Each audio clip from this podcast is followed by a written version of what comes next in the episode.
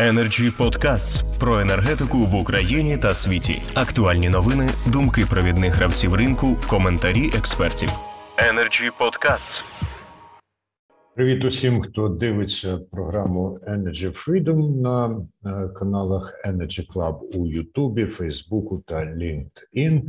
Дякую учасникам за те, що вони зголосилися взяти участь і запропонувати нам своє бачення, свою експертизу, свій досвід. Нагадую тим, хто нас дивиться, що ви маєте змогу поставити запитання учасникам. Це робиться з допомогою коментарів під трансляцію у Фейсбуку і на Ютубі. І наприкінці програми, якщо такі запитання будуть, ми обов'язково спробуємо на них відповісти.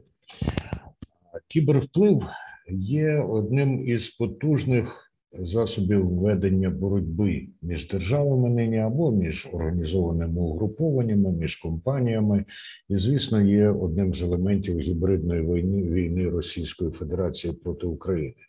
На сьогодні вважають, що це залишається найбільшою загрозою національній безпеці держави, і в цьому контексті важливо розбудувати кібербезпеку об'єктів критичної інфраструктури, до яких, звісно, належать і енергетичні підприємства. Від їх стабільної роботи залежить життя і звичайних громадян, і нормальне функціонування великих компаній. Отже, сьогодні будемо обговорювати, які виклики стоять перед об'єктами критичної інфраструктури з огляду на кібербезпеку, що вже зроблено, що належить терміново зробити, що потрібно робити у перспективі або з огляду на перспективу. Враховуючи важливість теми, ми суворого регламенту сьогодні не встановлюємо, але дослідження показують, що 7 хвилин це зазвичай оптимальний такий е, обсяг. Тривалість для того, щоб аудиторія добре сприймала, тим більше, що у вас, шановні, буде ще змога і повторно, а може і потрійно взяти слово. Отже, запрошую першим до слова Євгена Владимирова, заступника міністра енергетики України з питань цифрового розвитку, цифрових трансформацій і цифровізації у 2020 і 2021 роках. Будь ласка.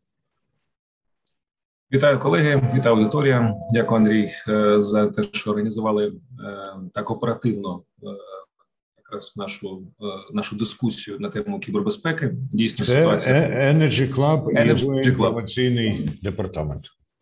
Да, дякую Energy Club за те, що так оперативно відреагували. Бо дійсно ситуація критична. Да, і дивлячись новини, ну в навіть люди, які в темі про кібербезпеку, ну дійсно ну викликає велике занепокоєння, що ж е, дійсно з критичною інфраструктурою. Ми розуміємо, що державні сайти державних органів, е, здебільшого, е, які постраждали, це більш репутаційна і ну така пропаганда з метою пропаганди використані були кібератаки. Чи призвели вони до зупинки критично важливих послуг? Е, розслідування покажуть і наслідки ще покажуть, але принаймні з того, що ми бачимо, окрім репутаційних е, де якихось е, зупинок або збоїв в роботі, які яка вже налагоджується, наразі наразі не видно. Не хочу заспокоювати. Да, ситуація має масовий характер, і такий зухвали, така зухвала кібератака говорить про те, що е, це була спланована і досить серйозними силами підготовлена. Е, ситуація, тому і об'єктам критичної інфраструктури розслаблятись ну точ, точ, точно не, не, не час. Е, з, з мого е, там особистого дослідження за ці дні спілкувався з колегами з енергетичних компаній, питав, яка в них ситуація в з колегами з Держспецзв'язку, з служби безпеки України з національного координаційного центру можу сказати, що наразі наразі ситуація. Я думаю, що колеги розкажуть е, з якраз бачу знайомі знайомі обличчя з енергетичних компаній.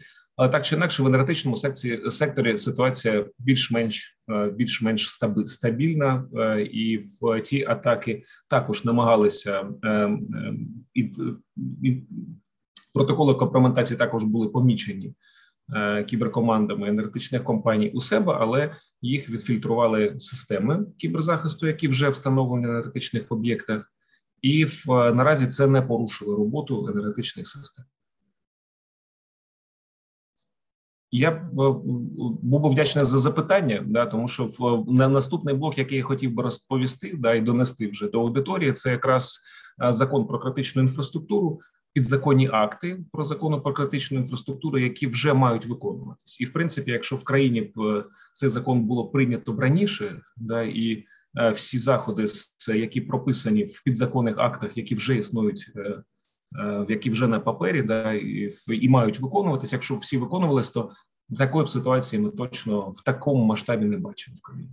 Пане Євгене, запитання будуть. Е, найперше буде від мене. Інші учасники можуть тим часом сформулювати свої, і є такий там значок у зумі піднята рука, е, щоб я просто знав, кому надати слово, щоб ми одне одного не випереджали. Ну, моє запитання таке дилетантське побутує думка серед е, так званих звичайних або пересічних громадян, що об'єднання гакерів настільки потужні, що вони можуть діяти з власної волі, а не виконуючи, наприклад, якісь е, завдання, чи то іноземної держави, чи якогось угруповання. Що можна припустити відносно останньої атаки? Наскільки вона була Е, ну, от ініціативою гакерів, а наскільки скеровувалися вищими силами? Розумієте, е, е, люба кібератака, да, це це який будь-який проект потребує витрат матеріальних да, ресурсу часу, да, людського ресурсу і так далі. Тому, якщо казати про те, що люди Е, роблять е, якісь проекти з власної ініціативи, можу в це повірити. Але якщо за ці проекти е, слідом йде якась відповідальність, причому значна відповідальність, да і порушення стійкості роботи там державних інформаційних ресурсів, втручання в інформаційні системи, це все статті закону, які можуть позбавити цих людей на досить довгий термін часу, ну просто вільного перебування, навіть доступу до інтернету, і така зухвалість самої акції да говорить про те, що люди не бояться цієї відповідальності, а відповідно дуже е, дуже сильно ну гарно підготовлені були до цієї атаки.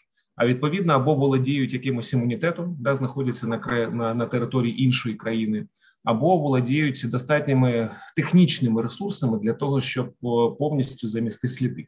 Але в цифровому світі замісти сліди практично неможливо. Тобто, все залишає цифровий слід, як е, як його ну не, не намагаються намагаються приховати. Тому е, моя особиста думка, да, я все ж таки склоняюся того, що це була ем, не ем, містечкова, да або не якась е, е, самопрояв якихось хакерів, які вирішили щось розповісти. Плюс е, е, інформація, яка на сайтах з'являлась, да. Deface, ця картинка, яка з'являлась, вона також несе за собою характер, який ну в національної щодо національної ворожнечі з погрозами і так далі. Тому мені точно це не здається як е, якась самоволевиявлення е, хакерів, да особливо тих, які знаходяться знаходяться на території України.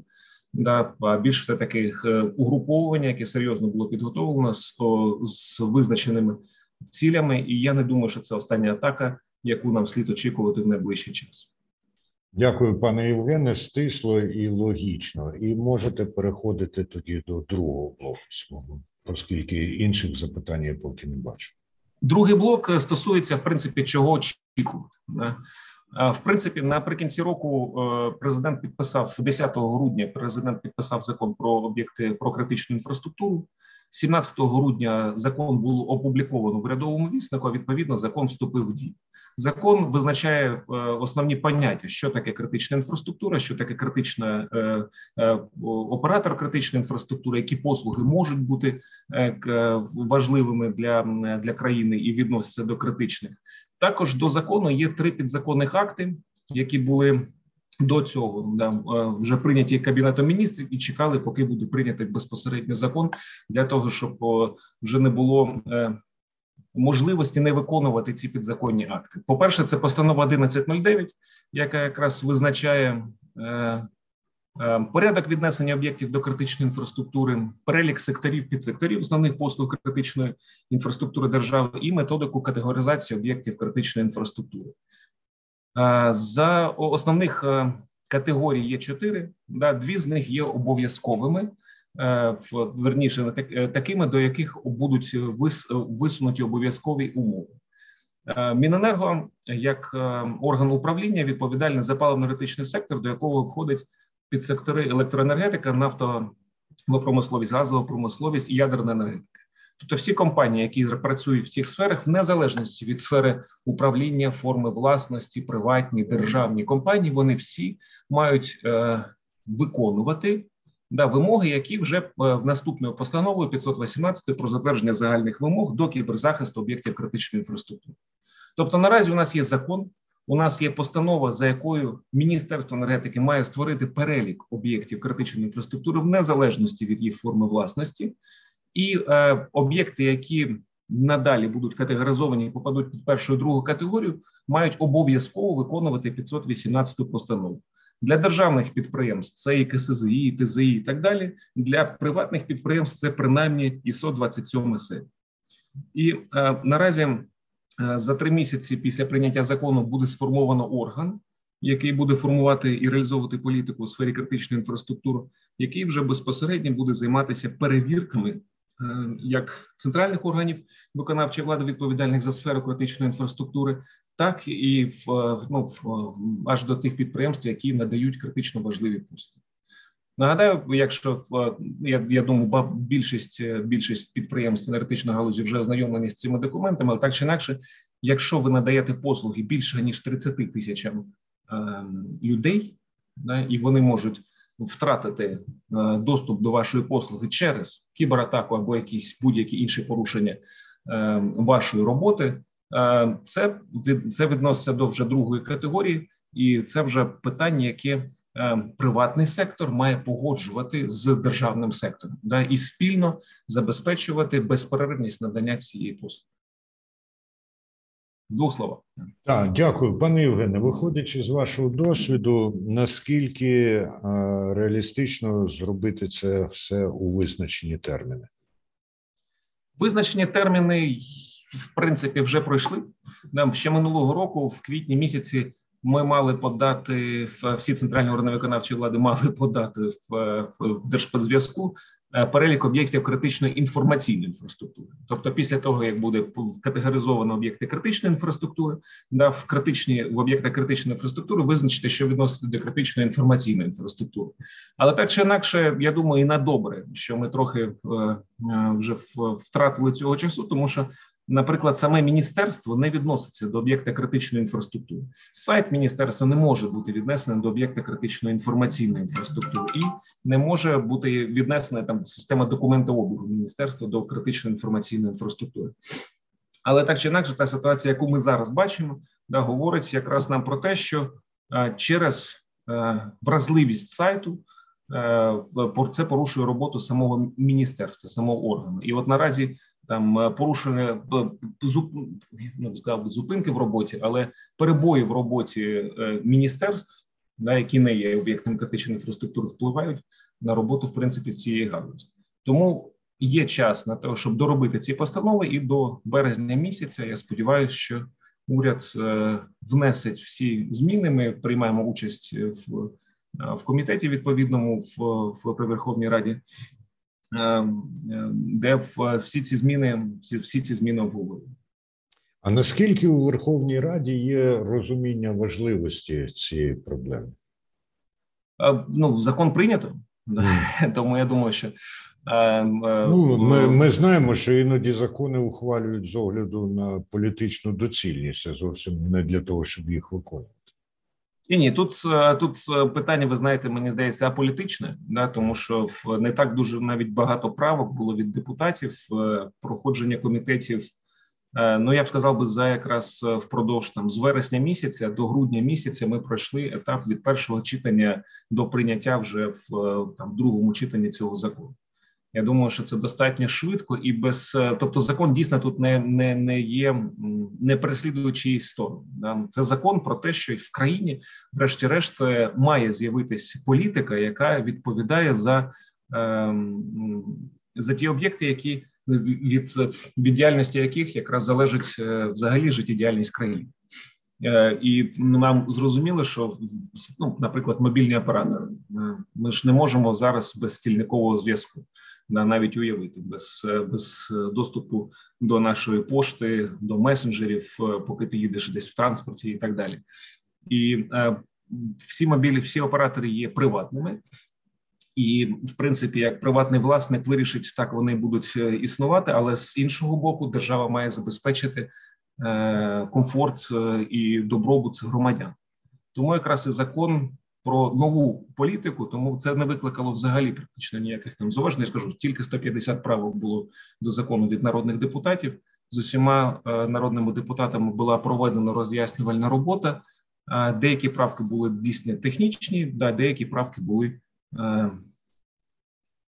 Ну, я б я б сказав би, не не не, не, не міняючи з головну там суть е, закону, да, але ну, ну, е, корисні в деяких аспектах, як, наприклад, аспекти пов'язані з страхуванням.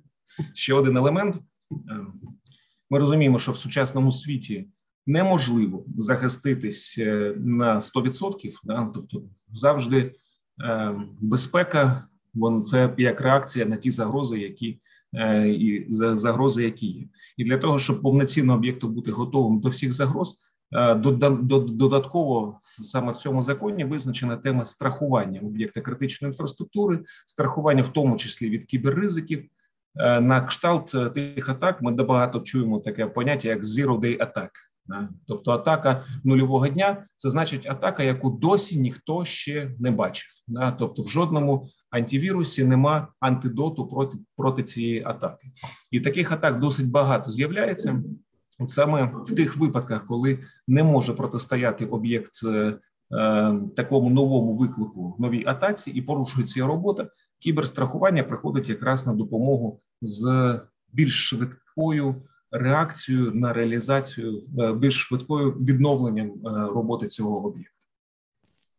Пане Євгене, дякую. Мені здається, що вам би написати популярну книжку на цю тему, щоб серйозно у е, суспільстві зростало розуміння того, про що йдеться. Принаймні, мені вам вдалося пояснити все швидко і докладно. Так, переходимо до дальшого обговорення, і тепер я надаю слово Богдану Карбаню. Він директор департаменту інформаційних технологій ПРАТ Укргідроенерго. Будь ласка, пане Богдан. Доброго дня, шановні колеги. Ми, як об'єкт критичної інфраструктури, відіграємо значну роль в об'єднаній енергетичній системі України. Крім того, що ми забезпечуємо близько 10% генерації електроенергії. Наша роль дуже важлива це забезпечення регулювання частоти та потужності об'єднаної енергетичної системи України. Тому ключовим важливим нашим питанням є забезпечення сталої безперебійної роботи комплексу технологічних систем, які безпосередньо керують гідроагрегатами, і це наш основний фокус. Який на який зараз покладається дуже багато зусиль всередині компанії, це перше. Друге, стосовно викликів, які от існують за останні два роки, які зараз е, досить достатньо сильно змінили наші підходи до організації кіберзахисту. Ну, по-перше, це пандемія. Не забуваємо, не забуваємо, вона нікуди не ділась.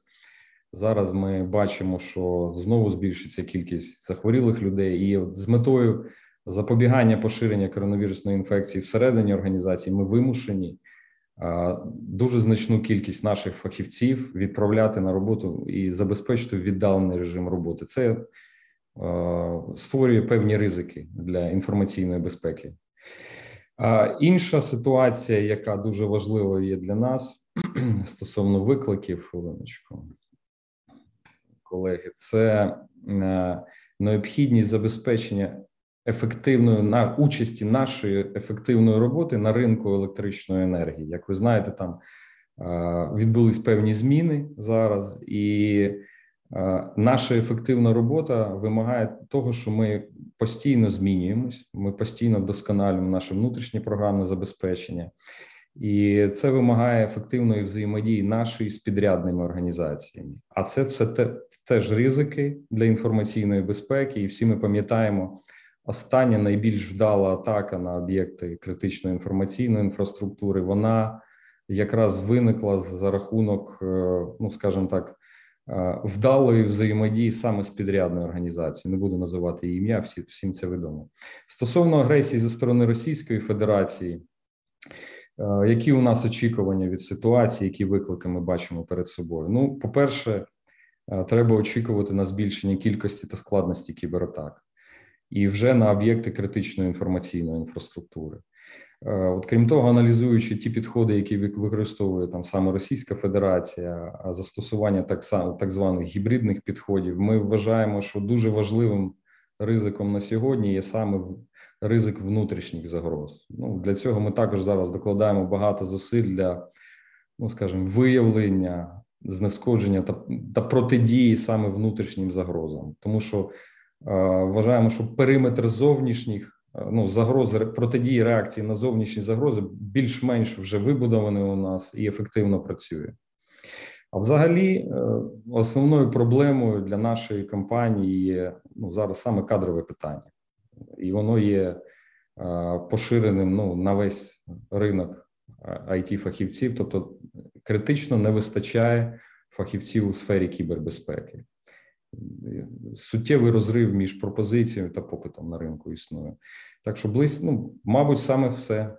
Якщо є запитання, будь ласка, задавайте. Дуже дякую, пане Богдане. Запитання є, але поки що не адресно до вас. Я думаю, що будуть ще запитання, тому що стежать за нашою роботою. Хто його знав, можливо, і ті кому протистоять такі люди, як ви. Запрошую до слова Михайла Комарічина, старшого консультанта Unicorn System. Будь ласка, пане Михайло. Добрый день еще раз. Спасибо, что пригласили. Я представляю компанию Unicorn System, которая занимается интеграцией и реализацией программного обеспечения для энергетических компаний и э, хотел бы сегодня обсудить такие вопросы, поднять темы для дискуссии. Это кибератака 13-14 числа, что произошло, какие меры э, должны э, приниматься э, при интеграции программного обеспечения э, как от сторонних э, поставщиков, э, также э, какой план действий э, при обнаружении э, атак на э, системы, и э, что, э, какой протокол должен быть. Все мы будем честными, атаки могут быть успешными, и нам нужно понимать, какой протокол действий должен быть, когда происходит несанкционированный доступ. Вот. Эти вопросы хотел бы сегодня обсудить и поднять. Запрошую до слова Володимира Гузенка. Він директор із безпеки ПАД Донбасенерго. Пане Володимире, будь ласка.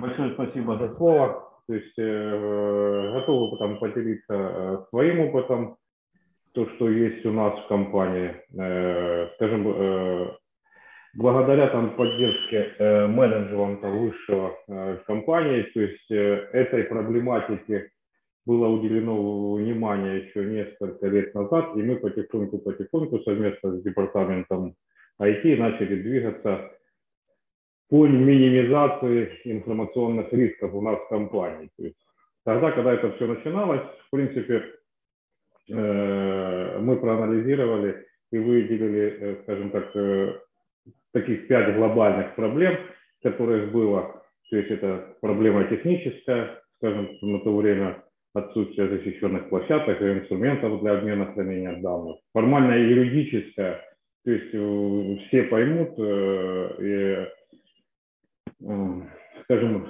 это встречается на современном этапе, скажем, в обществе, да, когда, в принципе, есть идеи, есть другие там документы, которые подписывают, заключают, но фактически никто не несет э, ответственности за копирование, разглашение и распространение конфиденциальных данных. Да? То есть э, была проблема административная, но минимальная, да, и самая большая проблема это там, человеческая, да. Вот. Проанализировав те или иные риски, мы пришли выводу, что в компании должна быть реализована единая система управления информационной безопасности, которая закрывала весь спектр тех информационных рисков, которые есть, скажем так, на современном этапе. Благодаря э, нашему взаимодействию с дирекцией по IT плодотворному, то есть, э, скажем, наша компания э, не, как, не подвержена реализации рисков э, информационной безопасности, то есть риск э, не доходит до конечного э, информационного ресурса. На текущий момент мы там сертифицированы согласно ISO 27000. Вот. Мы активно взаимодействуем и с Министерством энергетики, с другими государственными органами в рамках обеспечения и защиты там, информационных э, ресурсов, в том числе критической инфраструктуры. На базе нашего общества построен своеобразный сок, то есть и в качестве, э, в качестве SLA, э, то есть у нас оперирует недоступность в режиме 27, 24 э, на 7, да, критерием работы подразделения является реализация риска, да или нет, риск реализован или не реализован на текущем этапе жизнедеятельности наших информационных систем. То есть, э, я же говорю, благодаря э, пониманию э, проблемы высшего менеджмента компании, то есть в нашей компании реализованы одни из последних мировых решений по защите нашей инфраструктуры и израильского, израильских решений, и других мировых решений. То есть э, на текущий момент э,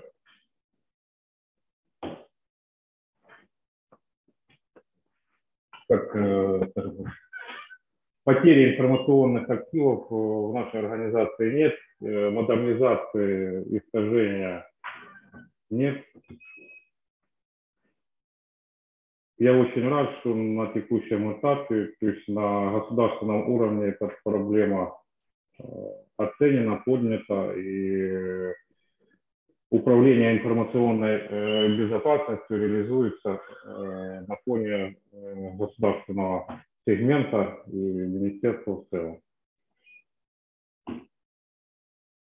Дуже дякую, пане Володимире. Будьте готові ще до запитань. А тим часом запрошую до слова Ігоря Лапигіна. Він директор з інформаційних технологій АТ Чернігів Обленерго. Будь ласка, пане Ігорю.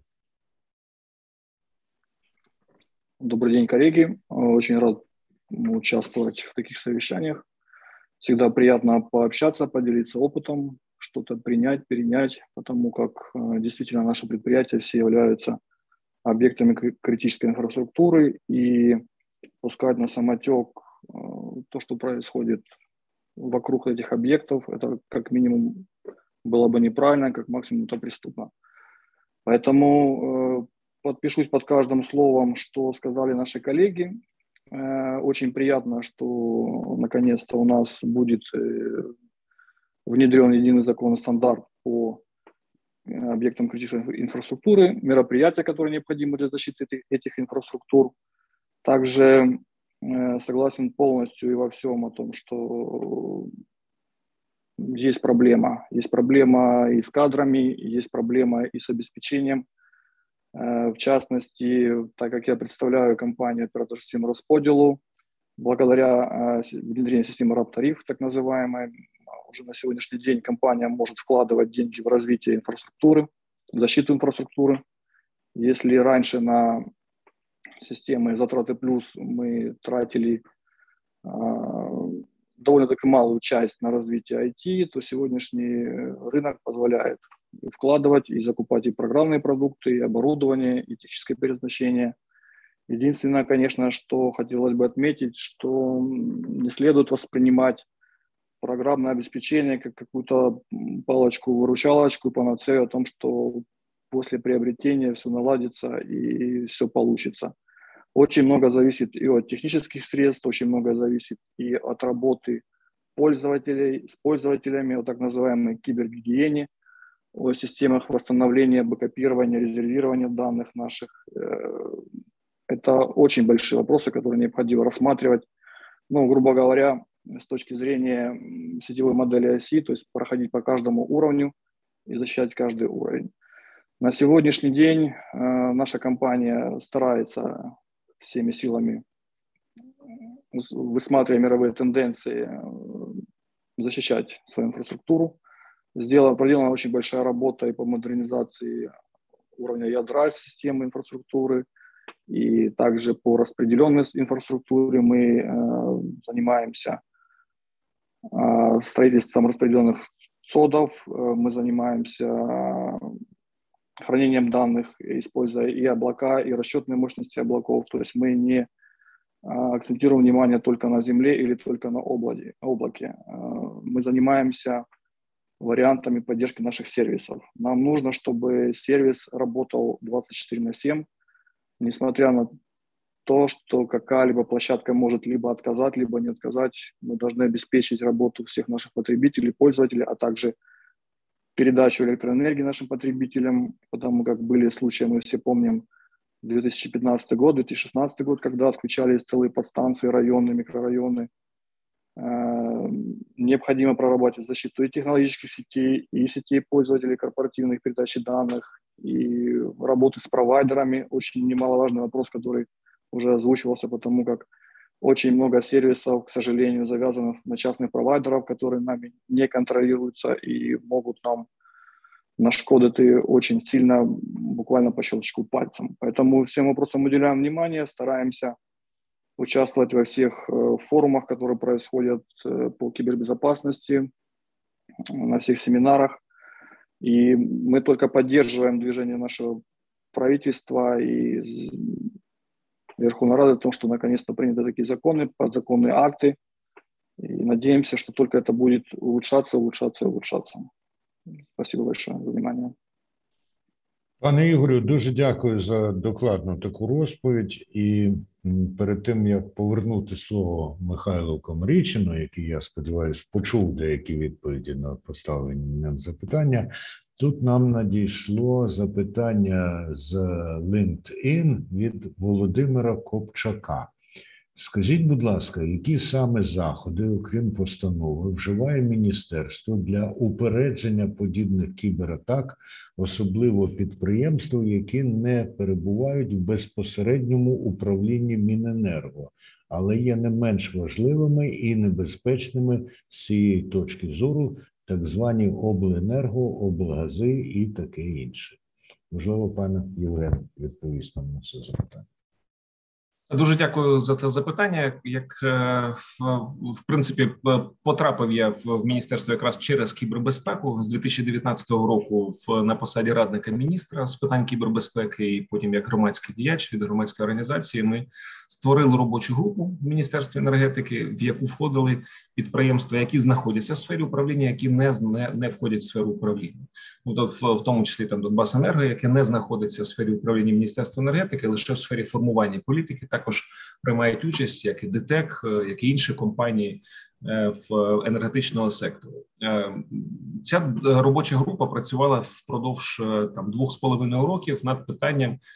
Ну, по перше, синхронізації між собою всіх активностей, як ми почули сьогодні, підприємства енергетичного сектору впроваджують заходи забезпечення кібербезпеки, налаштовують свої власні центри забезпечення кібербезпеки на підприємствах і, і так далі. Але так чи інакше, забезпечення безперервності і для населення да якраз потребує такої галузевої об'єднання зусиль. Якраз е, по тим заходам, які відбувалися в міністерстві, по перше, да, це була створена робоча група. Да, на базі цієї робочої групи була розроблена концепція забезпечення кібербезпеки об'єктів критичної інфраструктури енергетичної галузі, яка е, як це не прикро, але досі знаходиться на погодженні в в, в Кабміні, і навіть при тому, що була моя каденція в там бути заступником міністра Е, з профільним да, з цього питання. Е, державний сектор це система, да, яка е, яка ну працює за своїми правилами і швид швидше аніж це за процесом є. Ну просто здійснити неможливо. Але наразі те, що я бачу, да прийняття закону про критичну інфраструктуру і такий досить довгий час, майже три роки да, спілкування в робочій групі між учасниками галузі дозволяє зараз досить швидко і оперативно вже напрацювання використати вже в ну на, на всю сферу, не тільки на підприємства, які знаходяться в сфері управління. Ем, маленький спойлер, да, але те, що буде відбуватись найближчим часом, найближчим часом Міністерство енергетики перегляне е, перелік об'єктів критичної інфраструктури і додасть туди об'єкти, які не раніше не потрапили. Це об'єкти, які не знаходились в сфері управління, не знаходяться в сфері управління Міністерства енергетики. Міністерство наразі 19 статтею цього е, закону е, про критичну інфраструктуру наділено цими повноваженнями і має їх виконувати. Тобто буде створено новий перелік об'єктів критичної інфраструктури, до якого війдуть підприємства приватного сектору і які не знаходяться в сфері управління державного сектору. По-друге, на кожному підприємстві, які війдуть до цього переліку, буде сформована комісія, учасником якої має обов'язково стати представник е, органу управління, тобто представник міністерства. Ці комісії за е, е, постановою 1109 за вимогами цієї постанови категоризують ну самокатегоризація, але цими в комісіями, в яких ходить представник міністерства, проведуть категоризацію об'єкта і е, подадуть цю інформацію в міністерство. Узгоджений е, загальний перелік Міністерство енергетики вже має передати до органу, який буде е, ще він не сформований. Да, наразі три місяці від прийняття закону е, Кабінетом міністрів України має бути визначений орган, який буде безпосередньо відповідати за критичну інфраструктуру, і туди міністерство передасть е, ці переліки. Після того е, кожному підприємству, яке знаходиться до першої і другої категорії, має бути визначений термін на виконання вимог 518 постанови. Якщо здебільшого підприємства, як я кажу, виконують 518 постанову, навіть не дочікуючись закону, бо там 27-й стандарт е, е, міжнародний, ну як догма да, для, для енергетичних компаній. Але так чи інакше, на галузевому рівні у нас немає впевненості, що саме всі компанії виконують. А для безперервної роботи енергетичного сектору е, дуже важливо, щоб всі компанії, які знаходяться там в першої другої категорії, виконували ці ці вимоги. Я думаю, що цю роботу міністерство точно проведе впродовж 2022 року. Ну і в таке оптимістичне оцінювання. Оцінка це там в першій половині 2022 року. Ми е, сподіваємося, ну напрацювання всі є. Да? Тобто, у нас наразі є перелік об'єктів, які входять в сферу управління і вже категоризовані міністерством енергетики. Тобто, підхід, да, як це робити, досвід е, е, в цьому вже є. Ну і плюс міністерство енергетики не втрачає кадри, да, навіть при зміні там політичних лідерів, при зміні. Е, там керівників е, в міністерстві, там відповідальних за напрямок. Так чи інакше, ми працюємо разом да, над тим питанням, бо розуміємо ну важливість цього питання для ну, взагалі життєдіяльності в, в нашої країні. Сподіваюсь, відповів на запитання. Так, дякую, пане Євгене. І тепер, оскільки запитань поки що більше немає, Можливо, хтось із учасників хоче висловитись щодо того, що сказали інші, і після цього слухаємо Михайла Комарічна. Поки що немає теж. Отже, пане Михайле, слово вам. Ну, в принципе, я услышал очень хороший подход, то есть это резервирование данных, распределение систем взаимодействия. Но, как говорится, самые лучший способ э, обезопасить себя – это отключиться от внешнего мира, и тогда системам никто не будет доступен. Еще бы я бы, наверное, рекомендовал использовать какие-то сторонние компании для тестирования безопасности систем. То есть это те же э, сторонние группы, которые пытаются э, получить доступ э, к системам, так называемые белые, белые группы хакеров, которые составляют протоколы э, уязвимостей э, в системах и э, доступа.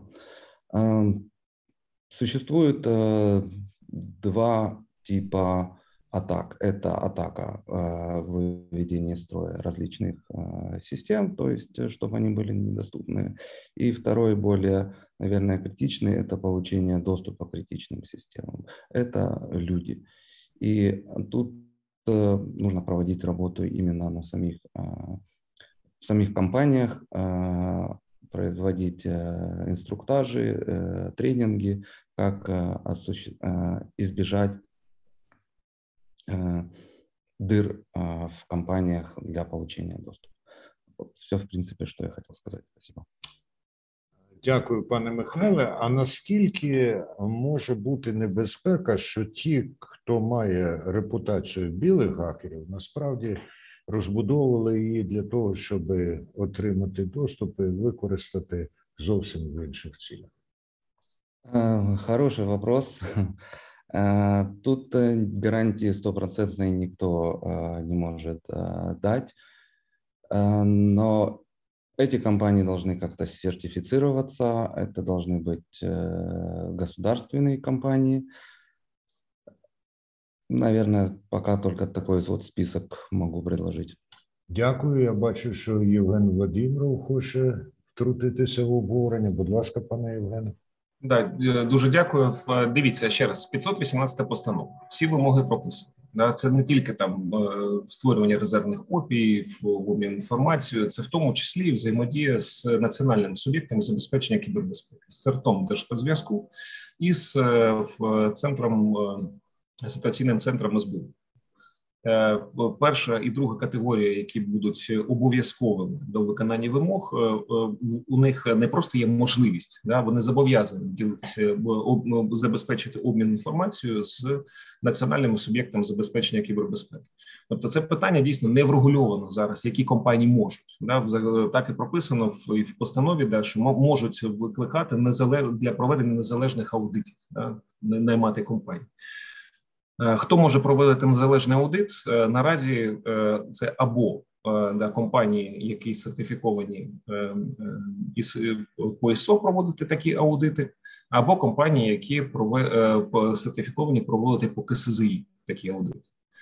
Перелік перелік цих компаній ну, він визначений. Тобто там не не, ну, не можна просто так потрапити до цього переліку, або міжнародні стандарти да, відсіють якраз ті компанії, які мають якісь е, неправильні наміри, або в, хочуть якось потім неправильно використовувати дані, або це перелік е, в компаній, перевірених е, для проведення КСЗІшного е, аудиту. І ще раз не потрібно тут досить ну вигадувати, яким чином це робити. Да, закон прийнято. Да, є постанова. Давайте принаймні ці ці вимоги виконувати, і е, в такому сенсі е, вся енергетика буде принаймні на одному рівні захисту кібербезпеки. Хтось хоче більше, да хтось хоче більшого захисту, додаткові вимоги. Будь ласка, да це тільки ну буде вітатися міністерством, і, і е, там весь народ подякує за, за таку роботу. Але мінімальні вимоги вони вже визначені. Тому я рекомендую досить ну ще раз прочитати 518 постанову. Да, досить правильно все написано. І закон України 1882 про критичну інфраструктуру. Тобто, держава зробила дійсно великий крок. Да, я не знаю, вдалося пощастило нам, що там це не затягнулося в Верховній Раді, але так чи інакше. Е, законодавство існує, і наша головна задача зараз е, максимально дисципліновано його виконати. Таким чином ми забезпечуємо е, синхронізацію е, всіх активностей, всіх дій, які робить держава е, в сфері захисту критичної інфраструктури спільно з приватним сектором. Приватні компанії, які надають послуги в сфері захисту критичної інфраструктури, також ну цей цей ринок тільки буде розвиватися. Да, є підприємства, які забезпечують там в сфері в сфері кіберзахисту послуги, якісь фізичного захисту і так далі. Якраз наразі це досить гарний час для того для формування нового ринку нових послуг. Держава все не зможе забезпечити. Як зазначав Богдан Кармень, проблема з кадровим ресурсом вона завжди існувала, і в усіх країнах вона існує, і тільки лише через такі об'єднання, через спільні заходи, ми можемо забезпечити е, загальний стан, кібербезпечний стан, в якому всі системи працюють стало. Дякую. Пане Євгене, дякую. Як завжди, навіть накреслено певний такий шлях уперед. А запитання моє таке: кібербезпека або взагалі оця галузь пов'язана з нею. Це одна з тих галузей, де кожна і кожен вважають себе за фахівців, або принаймні за тих, хто має повне уявлення про те, що потрібно робити. Наскільки е, в суспільній свідомості є визнання того, що це дуже специфічна штука, і наскільки потрібно збільшувати усвідомлення в суспільстві того, що це справа для дуже і дуже глибоких фахівців? Хто готовий про це сказати?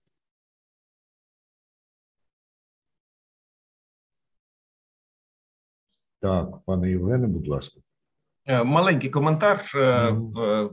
якраз відповідаючи на ваше запитання, суспільство ще не зрозуміло, да, в якому часі ми живемо. Не так там тільки 2021 року, якщо я не помиляюся, рівень урбанізації населення перевалив за половину. 56% тобто населення в землі стало проживати в містах або за міським типом.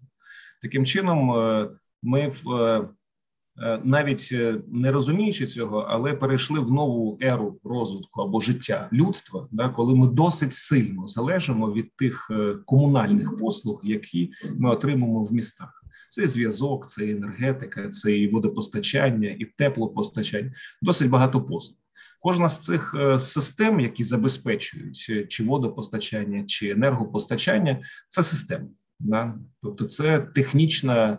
Е, це набір програмно-апаратних засобів, да, які якраз забезпечують. Да, Вручну це робити неможливо да, для такого е, великого е, кількості людей. Ну уявіть 56% населення землі, да, тобто 5,6, да, там 5, 5, від 5, 5 до 5,6, я не пам'ятаю, чи, чи вже перевалили ми за 8 мільярдів, але ну це, це багато досить людей. Без технічних систем неможливо да, е, таку е, велику кількість населення обслуговувати комунальними послугами.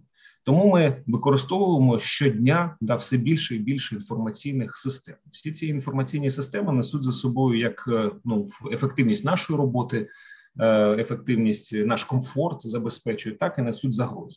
Кібербезпека це ну еволюційно наступний крок, да, який має бути виконаний да, новий виклик, з яким е, має стикнутися суспільство. І тепер відповідаючи на вашу е, на вашу відповідь на ваше запитання, чи чи потрібно якось роз'яснювальну роботу робити з населенням, та якось пояснювати, готувати так потрібно, тому що та ситуація, яка склалась з державними сайтами. Е, ми розуміємо, що і брак фінансування існує. Ми розуміємо, що і брак спеціалістів існує і так далі. Але здебільшого е, е, навіть керівники міністерств не, не до кінця розуміють. Все ж таки важливість інформаційних систем в своїй роботі, хоча користуються щодня документообігу електронного. Майже всі державні центральні органи виконавчої влади перейшли на електронний документообіг. і лише тільки після того, як ти втрачаєш доступ до послуги, яка тобі надавалася ну постійно, і ти навіть не не, не, не сильно переймався з, з приводу там організації цієї послуги, коли вона зупиняється, тільки тоді ти розумієш, наскільки вона була для тебе важлива. Тобто, зупинка документообігу електронного в державному секторі це фактично порушення системи керування держави. Система керування держави. Ну ми розуміємо, які наслідки може може призвести.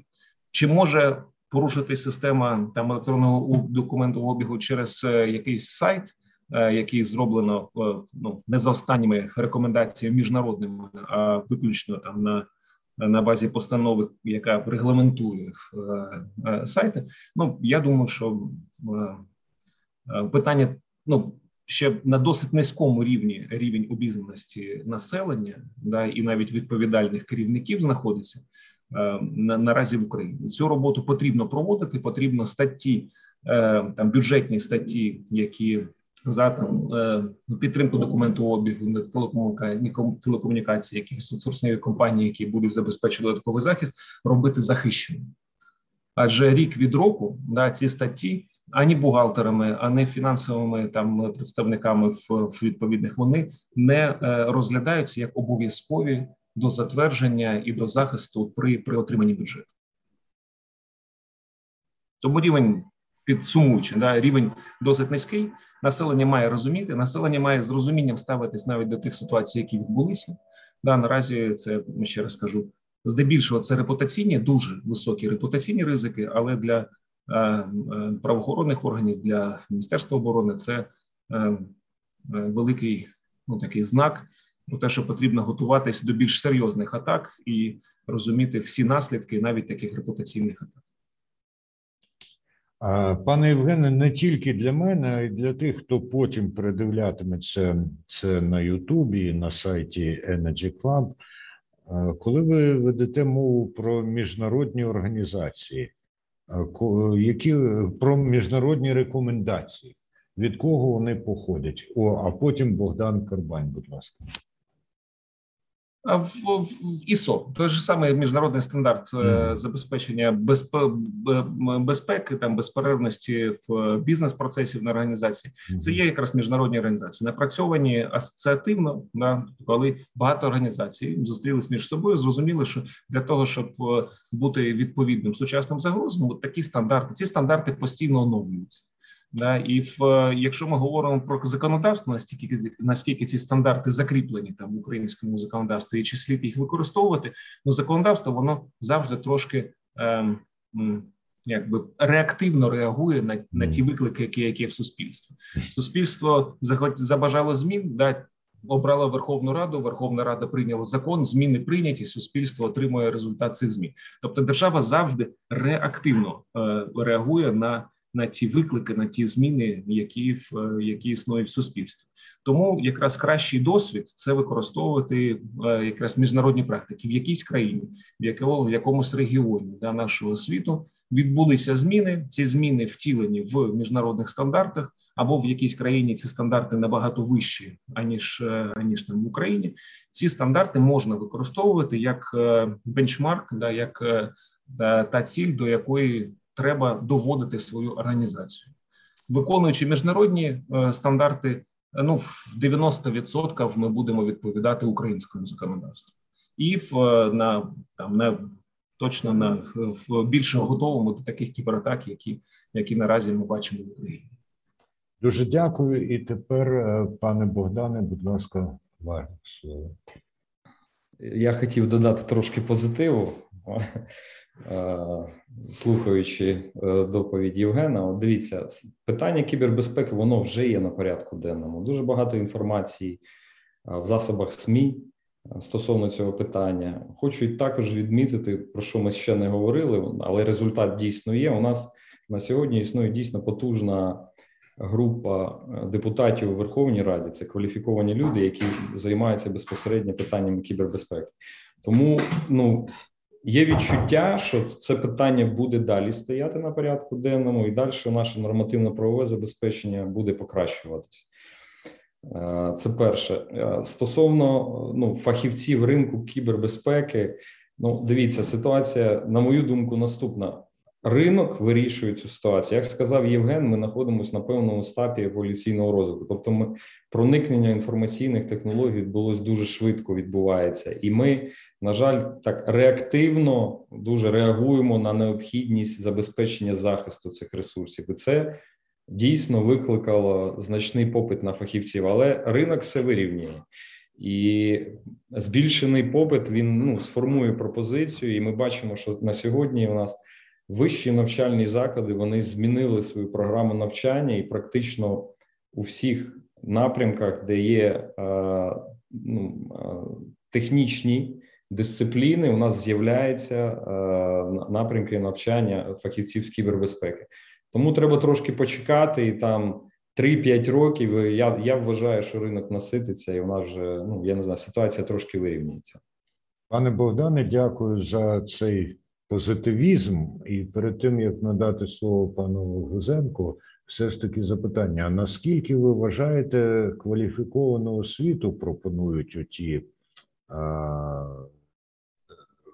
виші, які запроваджують? Тому що, наприклад, коли я вже із своєї галузі наведу приклад, зросла популярність журналістської роботи, то у нас утворилося в Україні 56 вищих шкіл, які пропонують журналістську освіту. Ну, уявіть, скільки з них насправді пропонували кваліфіковано. Що ви скажете?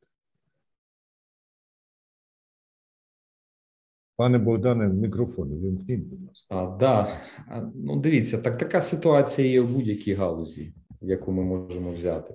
Ну, Якщо ми візьмемо галузь ну, підготовки фахівців просто з інформаційних технологій, mm-hmm. програмістів, адміністраторів, фахівців у галузі телекомунікаційного обладнання, ми всі розуміємо, що не треба очікувати, е, коли до вас прийде фахівець, який тільки закінчив виш, який що він вже має достатній набір е, досвіду та навичків, і він буде ефективним працівником.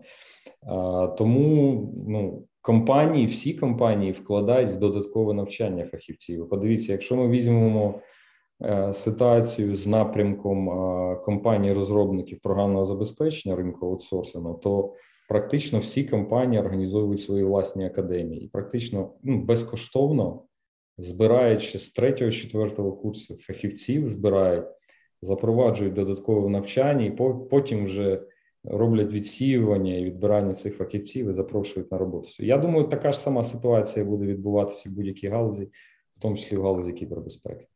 Дуже дякую, пане Богдане. Почали з позитиву і закінчили позитивом. Прошу пана Володимира Гузенка. Добрый день, коллеги. Я хотел добавить, просто э, ну, с позиции там было, опять же, опыта в нашей организации, то есть мы привили людям, э, э, как правильно сказать,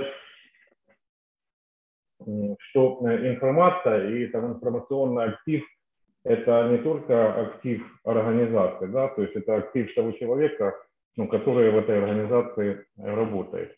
Ну и, на мой взгляд, э, обществу надо э, прививать э, то же самое, что общество должно понимать, что любая информация, любой информационный актив, который имеет государство, та или иная программа, то есть это актив человека, который живет в этом государстве. Не только государство, компании, организации должны быть заинтересованы ценности свой информации, э, свойств информации, доступности, целостности, конфиденциальности, но и человек. То есть информация, как и бизнес-актив, э, информационный актив, должен быть активом самого человека, который в этом государстве живет. Пока человек не поймет, э, что это надо для того человека, который живет в государстве, надо соблюдать те же самые правила, что не соблюдая те же самые рекомендации, которые там Э, дают там, специалисты по информационной безопасности, работают целое министерство, ведомство, да, там специалисты.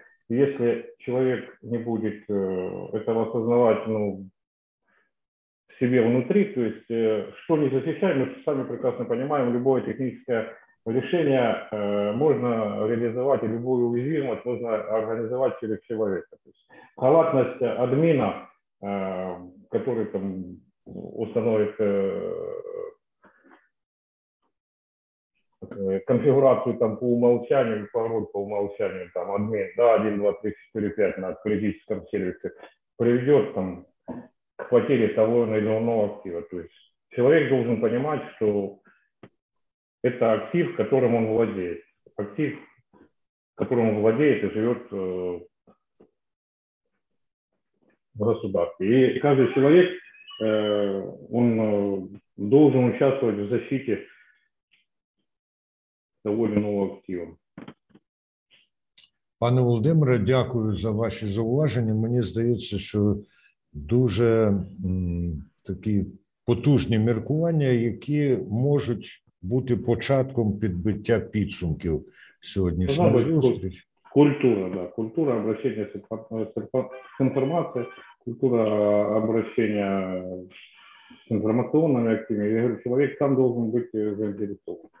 То есть из практики, то есть вот если брать там на локальном человеческом уровне, да, то есть э, э, социальная инженерия, фишинг, то есть э, в обычной там человеческой среде она там, как э, инструмент мошенников, который добывает у обычного человека его, там, личные сбережения, его личная конфиденциальная информация. Для организации это там, другое, для государства это более масштабно. Но все зависит от того, что ну, человек соблюдает или не соблюдает. Это есть культура, и ее надо прививать обществу, и общество должно понимать, что информация – это бизнес-актив. Тем более там в условиях э, большой гибридной войны, которая. Дуже дякую, пане Володимире. І для заключного слова надаю змогу Михайлу Комарічину. Будь ласка, тим більше, що він вже і сам руку підняв. Я просто хотел немножко продолжить эту дискуссию по поводу воспитания как бы ответственности в компании, в государстве. А как это сделать? То есть эм, я сколько сталкивался со своим опытом, в каждой компании есть какие-то правила, в которых описано, как вести а, а, себя при получении там раз, различных писем, как э, никому не рассказывать свои пароли, делать их там сложными. Но э, люди, как бы просто подписав эту бумажку, этот э, протокол, продолжают открывать э, непонятные пришедшие так называемые фишинг письма, продолжают делиться своими паролями, использовать один пароль для всех систем. Как можно прививать, какие должны быть действия, чтобы воспитать у людей эту ответственность? Ну, колись Ходжа Середін е, виховував таку відповідальність у гусей на гуслі з допомогою мотузиного зашморгу і палиці. От бачиш, Євген Владимиров знає, про що йдеться. Ну що ж, очевидно, метод батога і пряника все ж таки існує зараз. Питання в тому. Но мы сейчас говорим о а, критичной инфраструктуре, то есть когда оно бахнет, так называемое, то что уже будет поздно. Ні, я абсолютно серйозно кажу, що ми, я сам, скажімо так, до певного часу грішив тим, що в мене були однакові паролі на різні штуки, але я просто користувач. А там так потрібні перевірки, потрібна робота служб безпеки. А Володимир Гузенко, потім Богдан Карбань. Будь ласка, пане Володимир. Ну, отвечая там на ваш вопрос из опыта нашей организации. То есть мы приучали там сначала методом кнута и пряника, вот, это ну, административный. По поводу э, фишинга мы э, реализовали э, техническое решение, которое не позволяет пользователю в нашем электронном документообороте, средством электронных сообщений, даже открывать подобные вещи. То есть мы ежегодно, там, раз, иногда раз в три, раз, три раза в месяц, иногда там более проводим учения с персоналом. То есть мы сами моделируем ситуацию фишинговой атаки, смотрим, кто как себя ведет. То есть мы проводим обучение с пользователем. То есть без э, кнута, пряника, обучения, разъяснения, постоянной э, ежедневной работы, то есть пользователи этого понимать не будут. Как ваша организация там будет реализовывать у себя методом э, там, финансовым начисления премии за отличные показатели работы, да, там, или другим, то есть решать вам. То есть у нас это привязано к премии за результаты повседневной деятельности. То есть в обществе э, создана комиссия по депримированию. То есть каждый инцидент информационной безопасности рассматривается на комитете менеджмента. Комитет менеджмента принимает э, решение по э, каждому инциденту. Почему он произошел, кто в этом виноват и что нужно сделать для того, чтобы этого дальше не было. То есть методом кнута и пряника мы пришли, э, привили, скажем так, культуру в нашей организации, что э, информация – это бизнес-актив. То есть, э, что передавая информацию там, между подразделениями, которые там маркированы э, категориями, разными категориями допуска, да, там коммерческая тайна, там, конфиденциальная информация. Э, то есть э, пользователь обязан использовать те или иные инструменты. Есть, ну, по-другому вы это не сделаете. То есть, если ну, просто смотреть на проблему и быть статистом, то есть это будет просто статистика и не будет не менее кто решит. То есть, если вам интересно, как э, вам будет интересно, какое решение мы использовали в компании, то есть я оставлю свои контактные номера. Есть, это решение сертифицировано Microsoft, то есть они являются партнерами компании Microsoft. Спасибо. Дуже дякую. да, и вот из практики я вам могу сказать, что э, мы проводили и э, внутренний аудит, и внешний аудит, э, ну, мы его постоянно проводим. Вот сейчас идет э, сертификация, то есть очередная, мы подтверждаем сертификат по ISO 27 тысяч, сейчас работают международные у нас эксперты. Э, мы э, на 100% уверены, что если пользователь соблюдает э, те инструкции, требования, которые ему дана, дала организация для защиты бизнес-активов, то есть наша информация не попадет в руки третьим лицам. Можно я подытожу? Это получается у вас происходит все регулярно, правильно? Да. Теоретическое обучение и плюс какая-то еще практика. И все это на регулярной основе. На регулярной основе, да. То есть вот о чем говорил Евгений, то есть Э, внедрение э, и аттестация согласно международному стандарту информационного, управления информационной безопасности 27 тысяч, то есть нам позволило организовать и закрыть э, те риски, которые существовали раньше. То есть, параллельно с внедрением ISO, то есть мы внедрили и другие там международные стандарты, международные стандарты по качеству и другие. То есть они работают у нас в общем пуле, и то есть мы э, видим э, очень положительный результат от внедрения этих решений. То есть мы привили э, сотрудников компании культуру обращения с информацией. Понял, спасибо. Дякую, пане Володимире. І Богдан Карбань, будь ласка.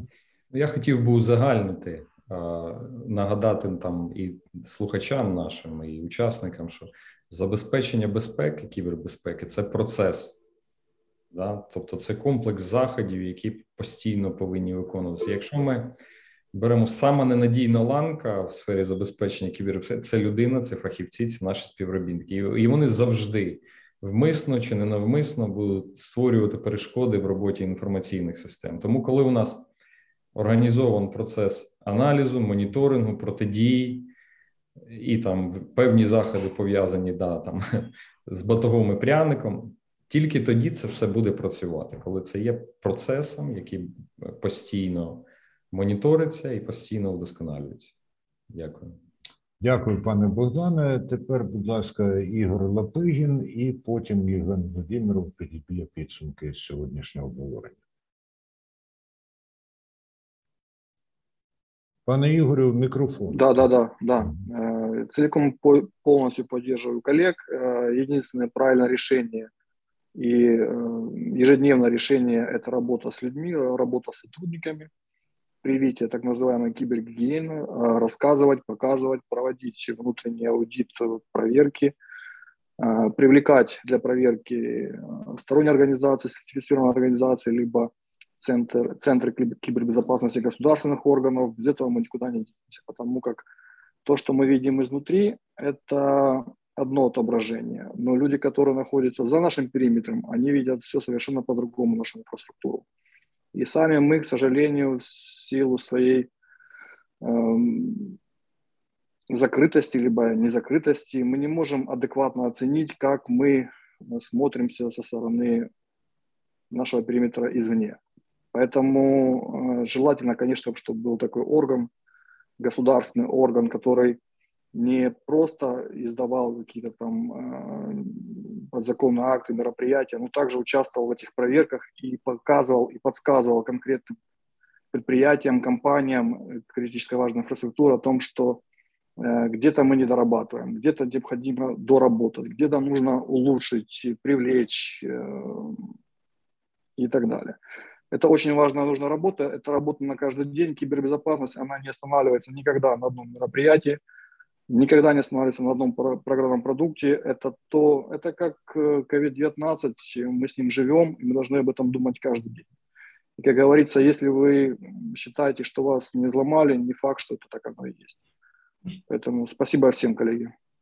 Дуже дякую, пане Ігорю. І пане Євгене, будь ласка, підбийте підсумок сьогоднішнього обговорення. Ну, принаймні, проміжний.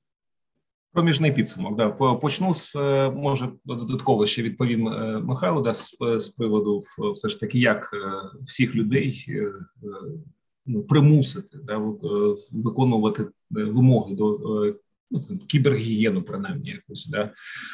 Там не відкривати фішингові листи. Дивіться, ну підтримую Богдана. Да, людина буде завжди таким вузьким, найслабкішим в цьому ланцюгу в кіберзахисту на кожному підприємстві. Тому розвиток заходів, засобів, які нивелюють людський фактор.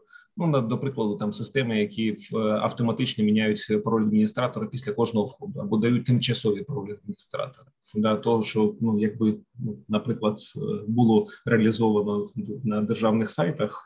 Ну, ця система да, цього просто просто б не сталося. Да, тобто розвиток тих систем, які невілюють людський фактор, це перша рекомендація. По-друге, ми говоримо про енергетику. Да, енергетика найкритичніша інфраструктура взагалі людства. Да, і люди, які працюють в енергетиці, вони розуміють ту відповідальність е, за свою роботу, е, яку вони несуть. Да, я не говорю певно, що там про про всі про, про всіх да, людей, які працюють в енергетиці. Є там дійсно і там це бухгалтерський облік відповідають, яким дійсно не не, не досить е, там важливі всі всі фішки там збереження безперебійності надання послуг, але так чи інакше енергетики це особлива каста, тому що це найкритичніша інфраструктура сучасного людства, і енергетики розуміють це, да? тому що розуміють, що від того, що сьогодні може е, перестати працювати їх підприємство, да можуть просто замерзнути люди впродовж однієї ночі. Е, і це може призвести е, умисно чи неумисно, але досить до великих жертв. Тому, колеги, я е, дійсно пишаюся в там спорідненістю і в тим, як нам вдалося в енергетиці побудувати діалог з питань кібербезпеки. Це абсолютно відкритий діалог і довірливий, тому що навіть підприємства приватні да спокійно спілкуються з службою безпеки України з держспецзв'язком з приводу обміну інформацією. Державні підприємства, які не знаходяться в сфері управління, багато з них вже побудували автоматичний обмін інформацією з е, державним органом. Тобто, ми е, дійсно розуміємо в енергетиці всю відповідальність і робимо всі заходи, не зважаючи на ті ризики або якісь е, е інші там е, думки, що можуть якось не так використані бути дані, розуміючи ті наслідки, які можуть статися. Е, внаслідок кібератак. Е, закон про критичну інфраструктуру, будь ласка, да він прийнятий і вже 518 е, постанова, 943 постанова і 1109 постанова. Це тих чотири нормативних акти, які мають бути там на, на столі у кожного керівника Е, з, з кібербезпеки на енергетичному підприємстві, тому що найближчим часом я і кажу, що ну песимістично це впродовж 2022 року, оптимістично впродовж першої половини 2022 року. Такий перелік буде сформовано, і вимоги стануть обов'язковими. Один на один з цими вимогами не залишається підприємство. Да, це і робота з національною комісією е, буде спільно проводитися, адже це додаткові витрати, які потрібно буде провести е, Е, в ну, забезпечення е, всіх е, заходів по забезпеченню кібербезпеки. Ми це також і вірніше міністерство це також розуміє, тому наодинці ніхто не залишається, і спільно ми точно зможемо забезпечити сталий і надійний рівень кібербезпеки для е, забезпечення сталого життєдіяльності нашої країни. Дякую Євгену Владимирову. І незважаючи на те, що заключне підбиття підсумків робив саме він, але він же ж покладався на те, що було сказано в ході обговорення. Тому дякую всім за участь і в підбитті підсумків так само. Energy Club залишається не тільки відкритим, а і ініціативним щодо визначення і обговорення важливих тем. Мені дуже приємно було, що на самому початку Євген Володимиров відзначив актуальність сьогоднішньої нашої розмови. Гадаю, що вона принесе свої плоди, хоч і не одразу. Ми це все розуміємо, але це складова наших спільних зусиль. Всім дякую за участь, гарного дня, гарного тижня і, взагалі, гарного року за оптимістичними прогнозами і на позитиві. На все добре. Energy Podcasts про енергетику в Україні та світі. Актуальні новини, думки провідних гравців ринку, коментарі експертів. Energy Podcasts.